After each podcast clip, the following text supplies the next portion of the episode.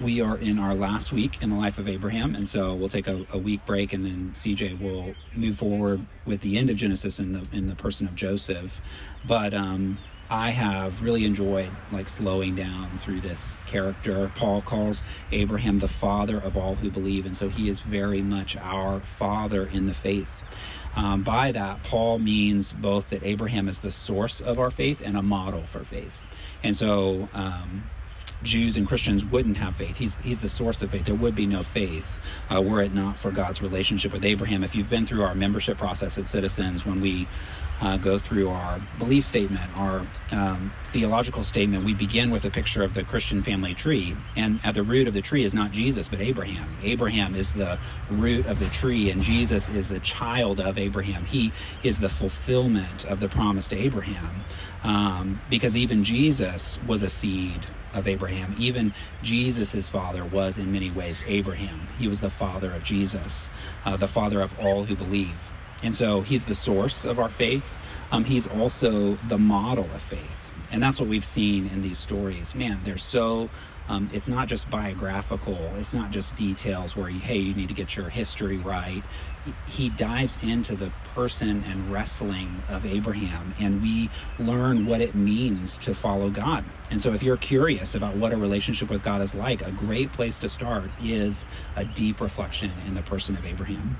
Uh, today, we come to the climax of Abraham's story. This is um, this is where it's all been moving moving towards. And we know that because of the way the story is shaped, um, the way it's told. It begins with a very dramatic statement. After these things, God tested Abraham. We've never heard that language before. God has not tested Abraham at any point thus far.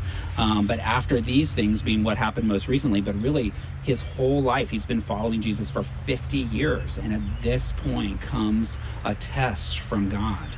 Um, this passage also ends dramatically with a even bigger restatement of the covenant. So every time God restates His promises, He makes them bigger and bigger. And so um, Genesis 22 verse 16: "By myself I have sworn." He's never done that before. He's always made promises, but here's an oath. He's he's swearing um, in a way that He hasn't. Declares the Lord, "Because you have done this."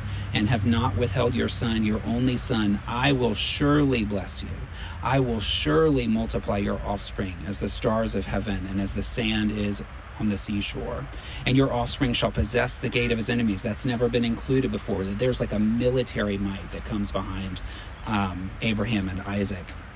And in, in your offspring shall all the nations of the earth be blessed because you have obeyed my voice. It's almost as if, as you read the story, that God has been waiting for this moment uh, that he has told the promises. He's like been there, but this is the moment where he's been waiting uh, to announce this blessing. Abraham's been sort of a mixed bag thus far, sometimes faithful, sometimes not. Um, at a minimum, he's very unpredictable. And so, if we're a first time reader of the story, if we don't really know the ending, which most of us all know the ending by this point, um, we might wonder, man, is he going to pass the test? Like that might make us nervous when we're reading that God's testing Abraham. He could totally blow it. Um, and so were worried about it. And then you read what the test is, and your eyes sort of widen, right? The sacrifice of one's own son. And then you're asking, man, do I want Abraham to pass this test? Like, I don't know if I want this to happen. I don't know if I want God to be someone who asks this of his children. Um, Genesis 22 is this quintessential expression of mature faith in God. It's a huge story. And so in Jewish custom, it's called the Akedah, um, which is the Hebrew word for binding, the binding of Isaac when Isaac is bound. Um, the story is read every year on the second day of Rosh Hashanah. So every new year in, in a Jewish synagogue, when they come together to celebrate the new year, I think on the first day they read Genesis 12, the call, the first test of Abraham, and then the second um, day they read this story. Um, interestingly, it's not referenced much in the Old Testament, as big of a story it is. is.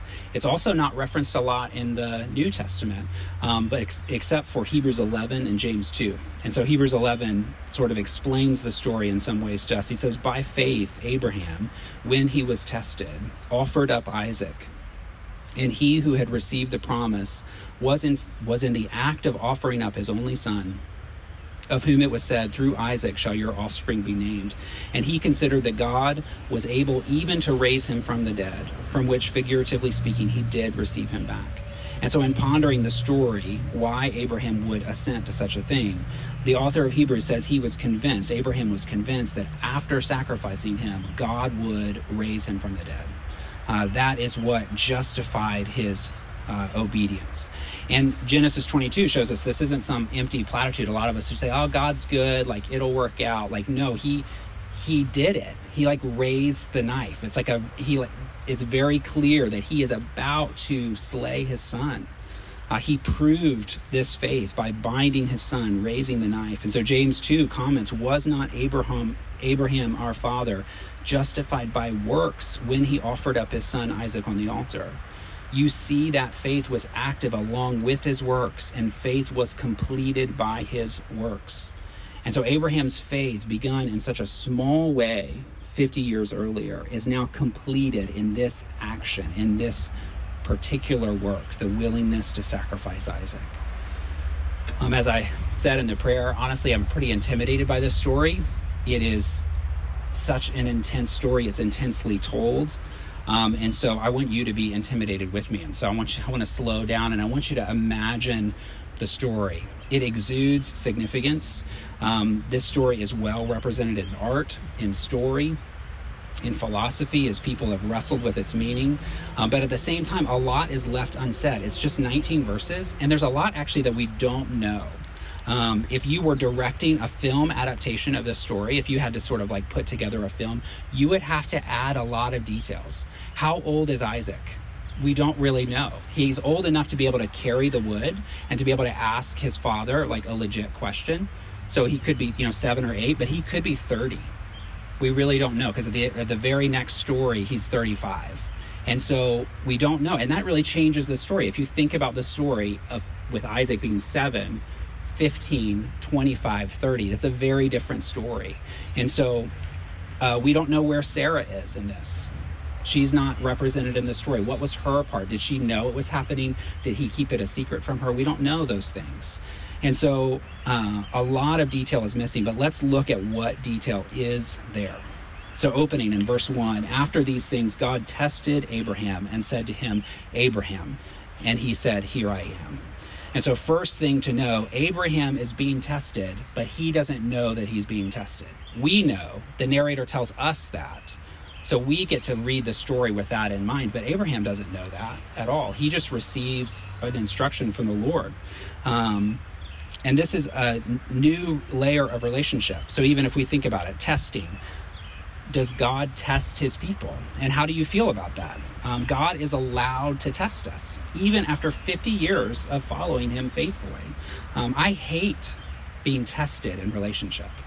Like, there's nothing that would aggravate me more if I'm in a relationship and then you do something to me that's sort of like, oh, I was just testing you to see if you do it. That would cause me to be angry.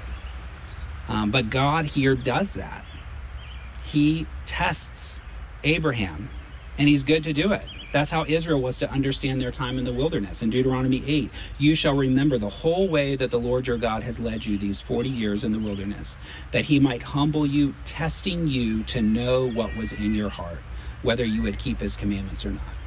The 40 years in the wilderness was a test that he would know what was in their heart.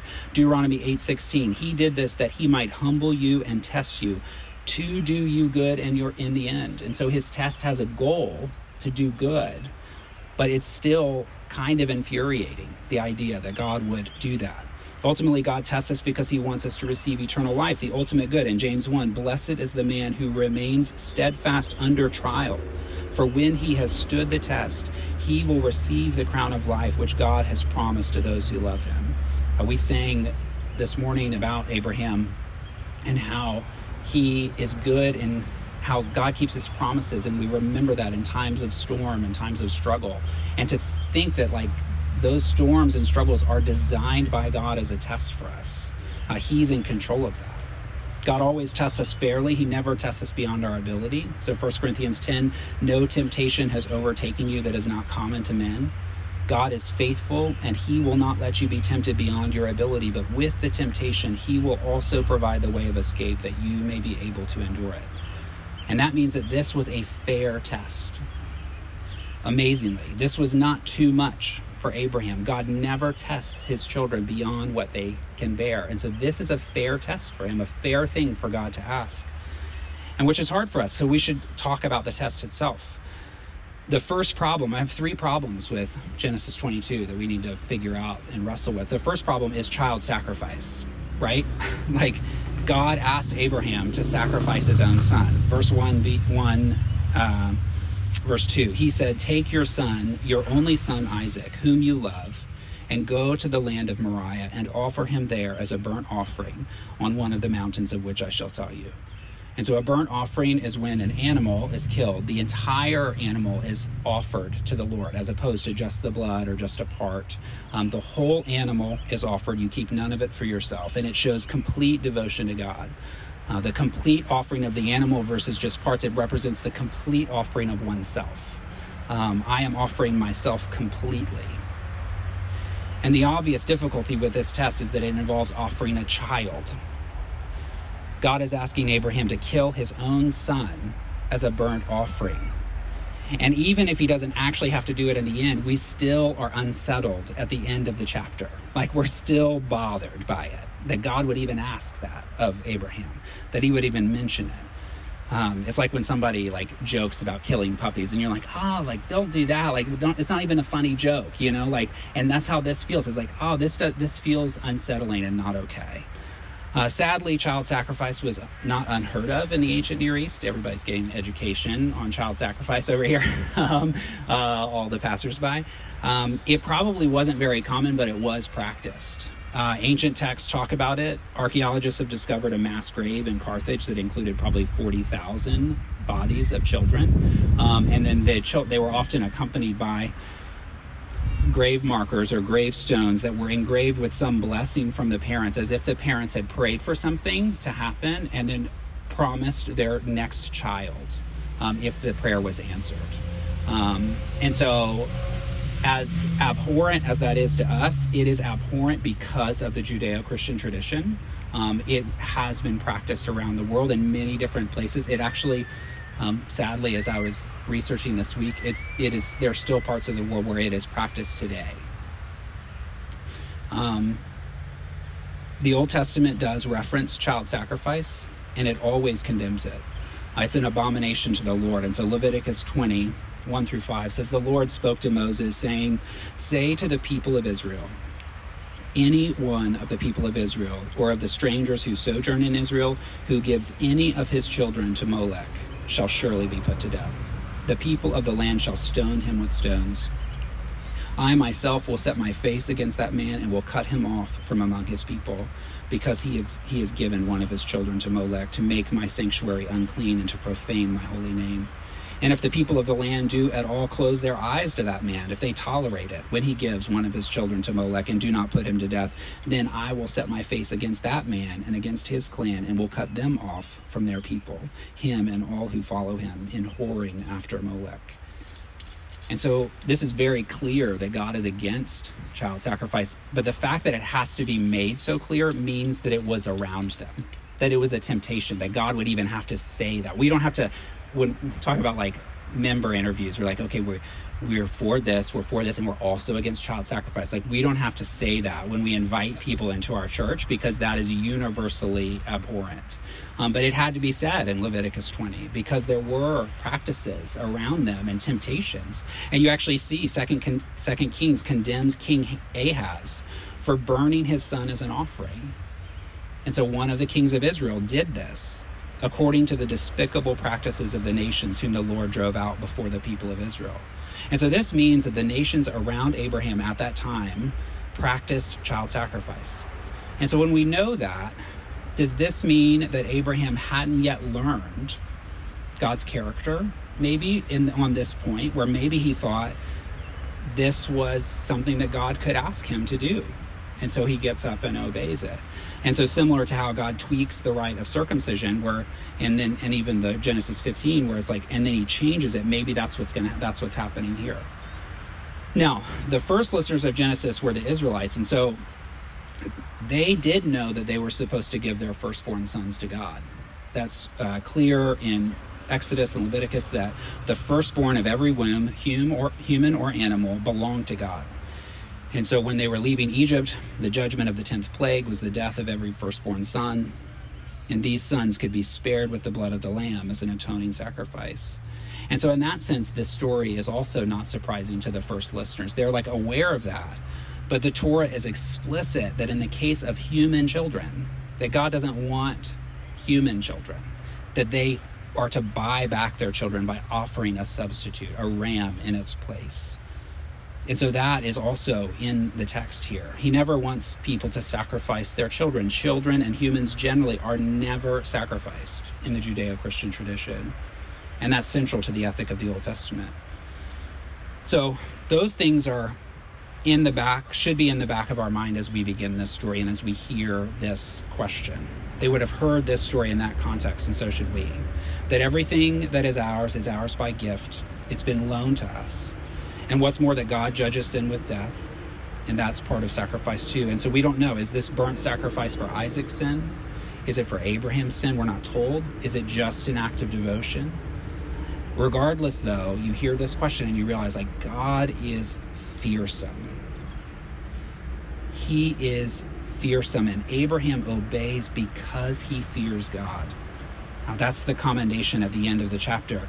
Verse 12, he said, Do not lay your hand on the boy or do anything to him, for now I know that you fear God, seeing you have not withheld your son, your only son, from me. And so when we think about child sacrifice, other religions which practice that, they do not actually fear God. They think that God's blessing could be bought, that he can be manipulated, and that's disgusting in the eyes of God. He hates that. And so Micah 6 7 and 8, a famous passage, it, it talks about child sacrifice. It says, Will the Lord be pleased with thousands of rams, with ten thousands of rivers of oil? Shall I give my firstborn for my transgression, the fruit of my body for the sin of my soul? Is that what God wants for me? No. He has told you, O oh man, what is good. And what does the Lord require of you but to do justice and to love kindness and to walk humbly with your God? God does not want sacrifice to children. He doesn't want that. He wants goodness. And so this is the first problem with Genesis 22, child sacrifice, and it it's kind of made better by the like later condemnation of it, but it's still unsettling. I still find myself pretty unsettled by it. Um, so let's stick a pin in it and we'll move on, okay? um, um, the second problem, his beloved son uh, child sacrifice isn't just immoral, it's devastating.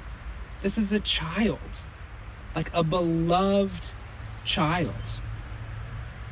This is Abraham's son, and God is not ignorant of this reality. He spells it out Take your son, your only son, Isaac, whom you love. Uh, the Hebrew actually includes like a, a little particle which turns it into a request where it's actually, there's a please in here please take your son. As if God knows the intensity of this request. Please take your son, your only son, Isaac, whom you love. This is actually the first time in Scripture that the word love is used. And I don't know what that means, but it felt significant. That the very first time that we hear the word for love in the story is here in the relationship of Abraham with his son, that he loved his son. So not only is child sacrifice abhorrent, this is the sacrifice of a beloved son. It's his only son.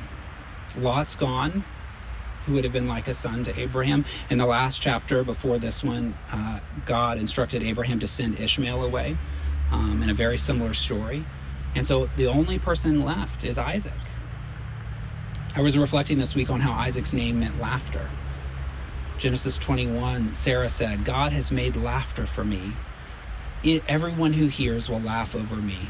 And she said, Who would have said to Abraham that Sarah would nurse children, yet I have borne him a son in his old age?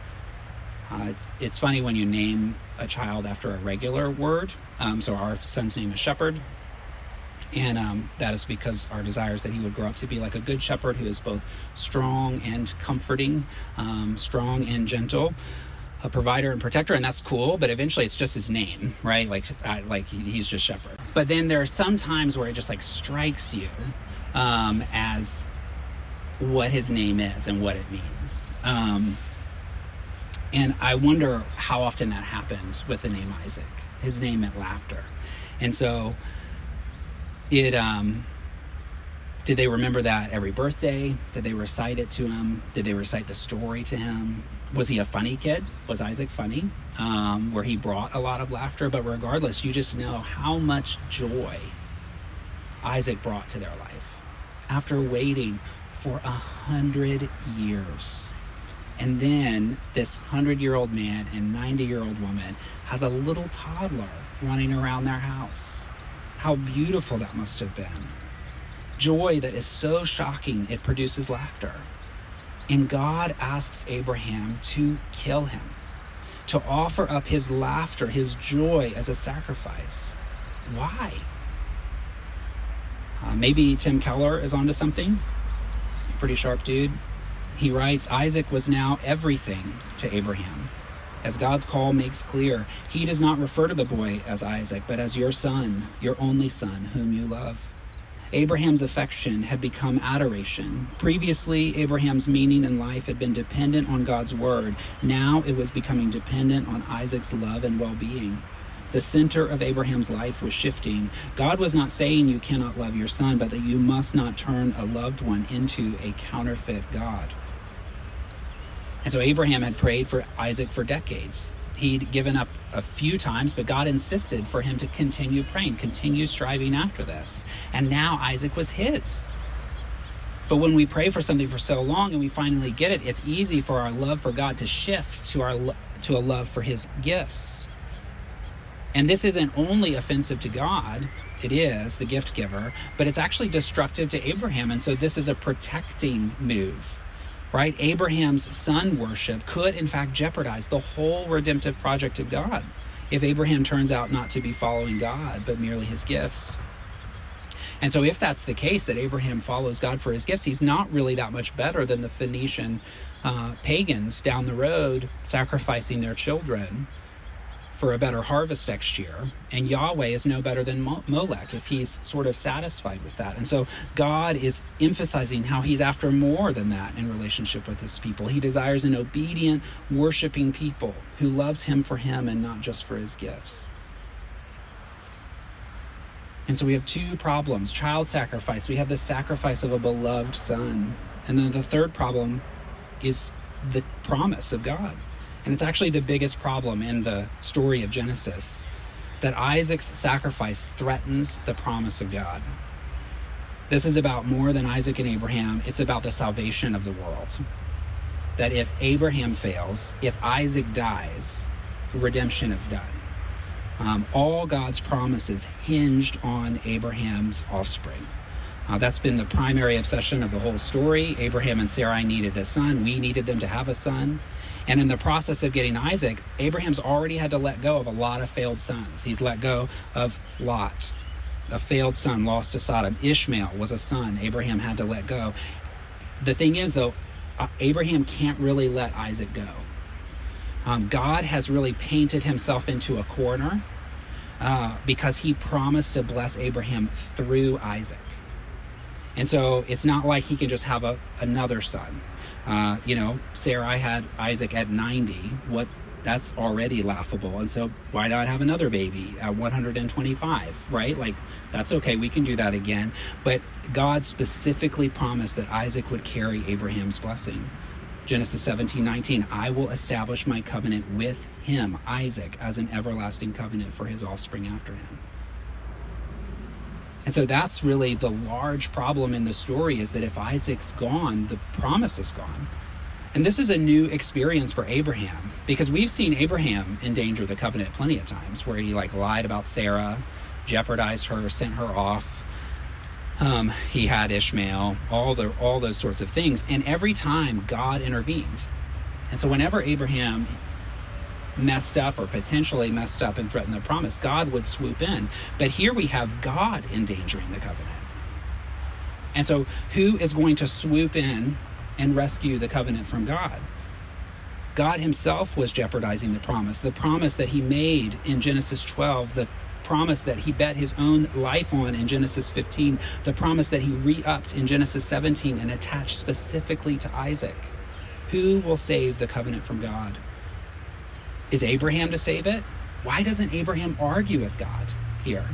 A few chapters earlier, he argues over Sodom to spare Sodom. If there's only if there are 10 righteous people, will you save it wouldn't it be unjust for you to do that? He doesn't argue here. Why doesn't he argue with God? He obeys immediately. So verse 3, so Abraham rose early in the morning saddled his donkey and took two of his young men with him and his son Isaac. And he cut the wood for the burnt offering and arose and went to the place of which God had told him. On the third day, Abraham lifted up his eyes and saw the place from afar.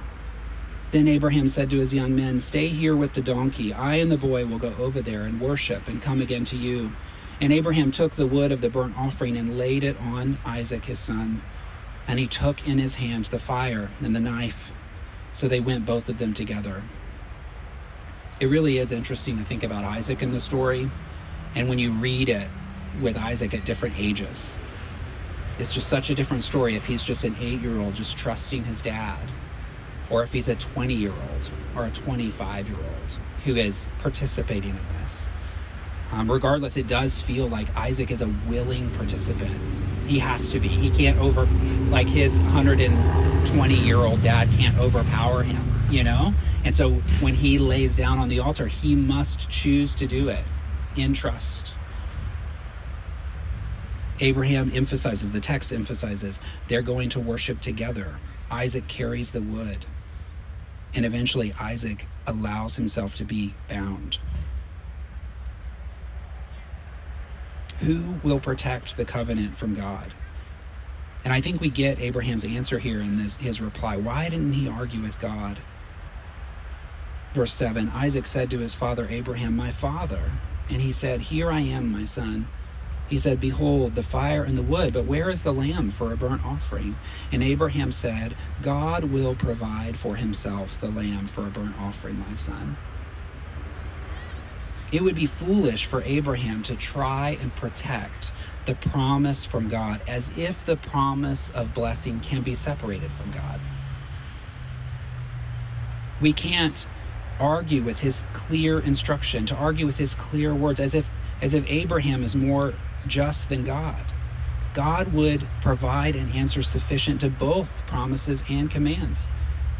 Isn't that the point of Keller that you you can't separate well, what are the promises apart from God? If he were to run away, if he were to defend, if he were to recant, it's not Abraham's job to protect the covenant. God has promised that he will protect the covenant, that he will handle both sides, the promise and the commandment. It's not Abraham's job to guarantee either side of the relationship. And Isaac, in whatever capacity he has, agrees he goes along. When they came to the place of which God had told him, Abraham built the altar there and laid the wood in order and bound Isaac his son and laid him on the altar on top of the wood. And then Abraham reached out his hand and took the knife to slaughter his son. And so I just want to pause here and I want you to meditate on that moment. What was Abraham thinking? Knife raised, son bound, Isaac breathing heavily, scared.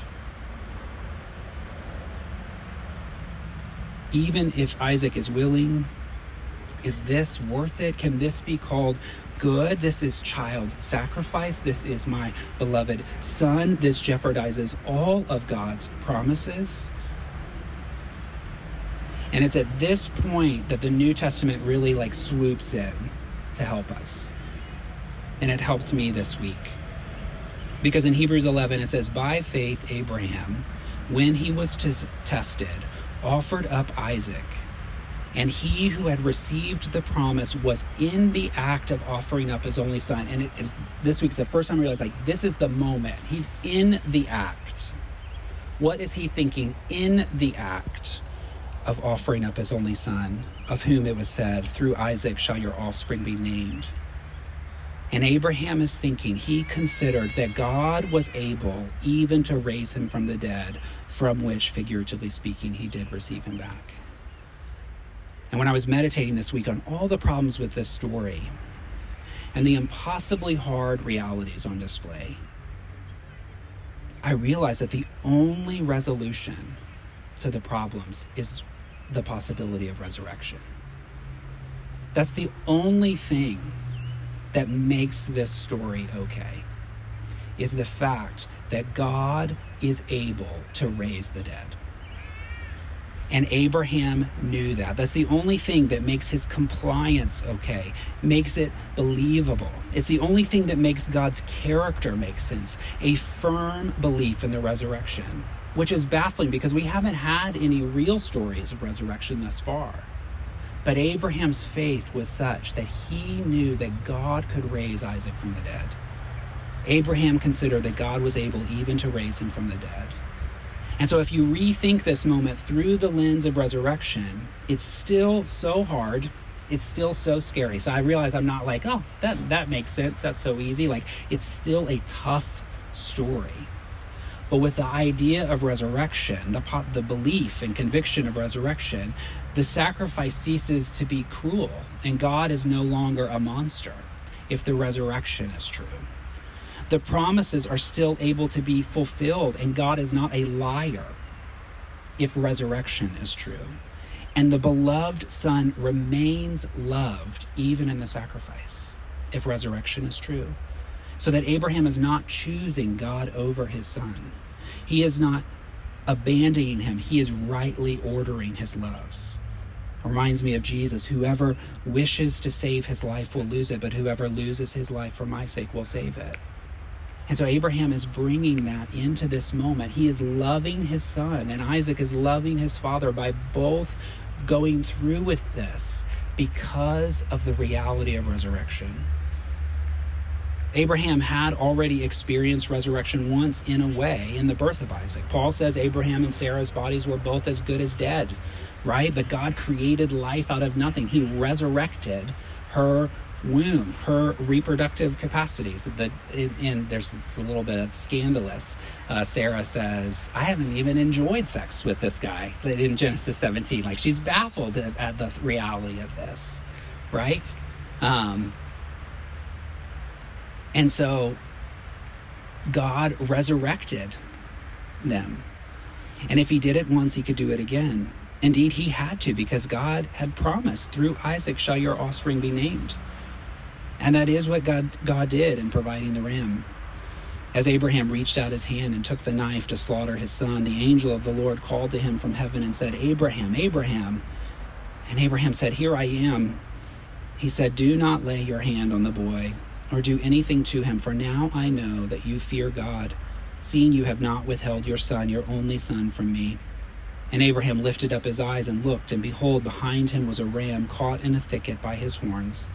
And Abraham went and took the ram and offered it up as a burnt offering instead of his son. So Abraham called the name of that place, The Lord will provide. As it is said to this day, On the mount of the Lord it shall be provided. And the book of Hebrews calls this a figurative resurrection. Isaac was as good as dead and deserved death. God, God could have not intervened, but he did. And so Abraham received Isaac back from the dead because of the powerful promise of God, he was spared. Abraham did not need to protect God's promises from God, God could protect the promises. What a story. Uh, the faith of Abraham is shocking, right? Hebrews is right to hold him forth as a model for Christians to aspire after, to believe and trust in the way that Abraham trusted. He is the father of all who believe, the source of faith. And that source grows into this great river of men and women uh, in the book of Hebrews, right? Following God in faith because they believe in the resurrection. And, and you see that all through Hebrews 11. What more shall I say? 11:32 For time would fail me to tell of Gideon, Barak, Samson, Jephthah, of David and Samuel and the prophets who through faith conquered kingdoms, enforced justice, obtained promises, stopped the mouths of lions, quenched the power of fire, escaped the edge of the sword were made strong out of weakness, became mighty in war, put foreign armies to flight. Women received back their dead by resurrection. Some were tortured, refusing to accept release so that they might rise again to a better life. Again, resurrection is all through here. Others suffered mocking and flogging and even chains and imprisonment. They were stoned, they were sawn in two, they were killed with the sword. They went about in skins of sheep and goats, destitute, afflicted, mistreated, of whom the world was not worthy, wandering about in deserts and mountains and in dens and caves of the earth man how can hebrews celebrate such like hard and difficult stories because of the resurrection because of the reality of god that he that this is not the end? Because this life is not all there is. God's promises are for more and abraham believed that and it was counted to him as righteousness. And this hope of hebrews 11 culminates in jesus who also remains faithful by believing in the resurrection Therefore, since we are surrounded by so great a cloud of witnesses, let us also lay aside every weight and sin which clings so closely, and let us run with endurance the race that is set before us, looking to Jesus, the founder and perfecter of our faith, who for the joy that was set before him endured the cross, despising the shame, and is seated at the right hand of the throne of God. And so Jesus himself endured the cross because of his belief in the resurrection. God the Father sent his Son because of his belief in the resurrection. Jesus knew that the Son of Man must die and be raised from the dead three days later. There are signs of Jesus all throughout this story. Uh, in the obedient faith of Abraham, we see the faith of Jesus who is willing to do the unthinkable, to trust God as his Father in the willingness of Isaac to die, who trusts his father, who carries his own cross up the mountain and lets his father bind him. And finally, in the ram, we see Jesus, a substitute who died in the place of Isaac. Um, Iain Duguid, uh, Scottish pastor, says Isaac was restored again to his relationship with his father, but not without a sacrifice. His redemption could not be accomplished without the shedding of blood. God didn't simply call off the whole sacrifice after Abraham passed the test. The sacrifice still had to be made, only the victim was changed. So it is also for us. Grace may be free to us, but is so, but it is so only because God has borne all the cost himself in Jesus. It is surely significant that this event takes place on the Mount of Moriah where Solomon's temple would be built, just a few short steps from Calvary. Like thousands of years later, right? That's where this happened, Mount of Moriah. There are clear allusions in Genesis 22 to the Day of Atonement. When Israel is spared judgment every year because of a substitute sacrifice, the Son of God, Israel, the Son of God, is substituted by sacrifice. And in the same manner, Jesus died on the cross as an atoning substitute. There was no ram for him, he was the ram for us.